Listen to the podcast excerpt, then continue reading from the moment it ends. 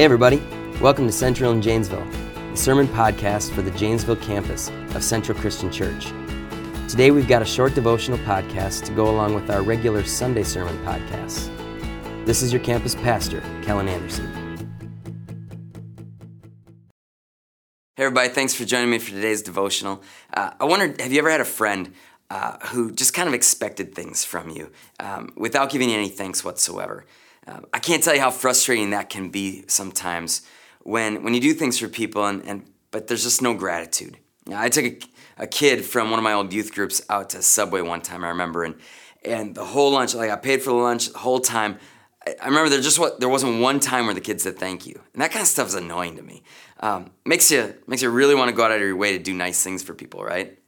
Well, today's passage, Luke chapter 17, Jesus encounters some of those kinds of people. It says this Now, on his way to Jerusalem, Jesus traveled along the border between Samaria and Galilee. As he was going into a village, ten men who had leprosy met him. They stood at a distance and called out in a loud voice, Jesus, Master, have pity on us. And when he saw them, he said, Go, show yourselves to the priests. And as they went, they were cleansed. One of them, uh, when he was healed, uh, when he saw that he was healed, came back praising God in a loud voice. He threw himself at Jesus' feet and thanked him, and he was a Samaritan. Jesus asked, Were not all ten cleansed? Where are the other nine? Was no one found to be to return and give praise to God except this foreigner? And then he said to him, Rise and go, your faith has made you well. Let's, let's try to see exactly what is going on in this passage. Before uh, Jesus does anything, he says, Go show yourselves to the priests. This is the normal procedure that would happen after somebody was cured of an illness. Priests would declare the one sick to now be clean again and, and ceremonially clean. And so there's one problem here. They aren't actually healed the moment that Jesus tells them to go show themselves to the priests. Uh, it was on when they were on their way to show themselves to the priests. And so these 10 men they take off for the priests because they had faith that this good thing was going to happen. And when that faith was rewarded with a healing, only one of them came back. Why didn't the other nine come back?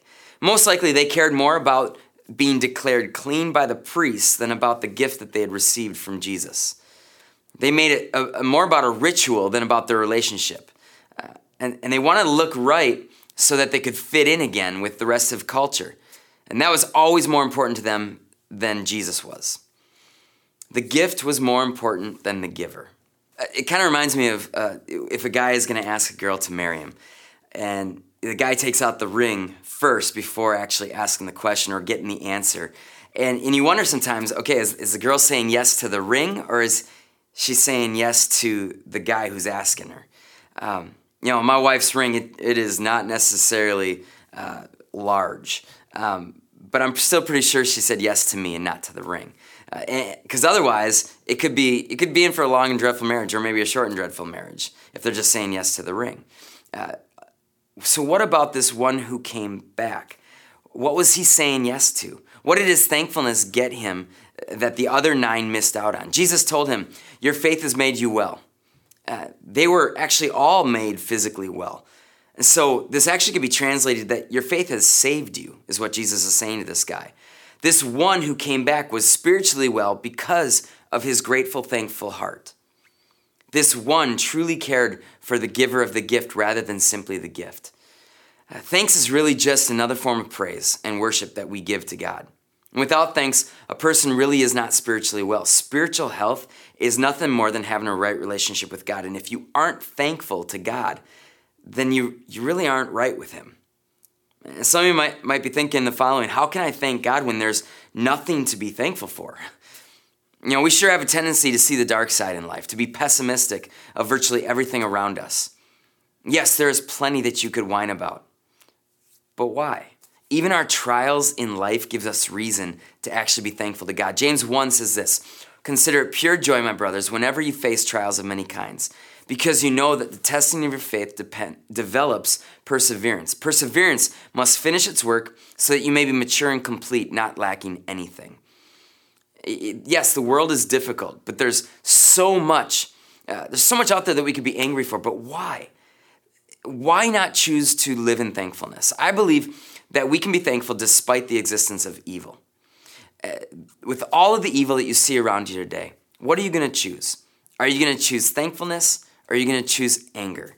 I'm telling you, obviously we know which one's the better one. Let's ask God today to help us choose thankfulness. Let's pray. Lord, I, I, ask today that you'd guide, guide me in my attitude, guide each of us that's listening to this in our attitudes today. It's so easy to take on that attitude of frustration, anger, uh, madness, whatever you want to call it.